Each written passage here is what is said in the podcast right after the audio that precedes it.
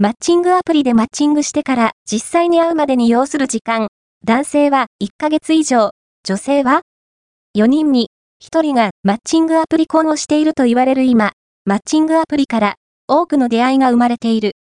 では、現在婚活している人は、どのようにマッチングアプリを活用しているのだろうか。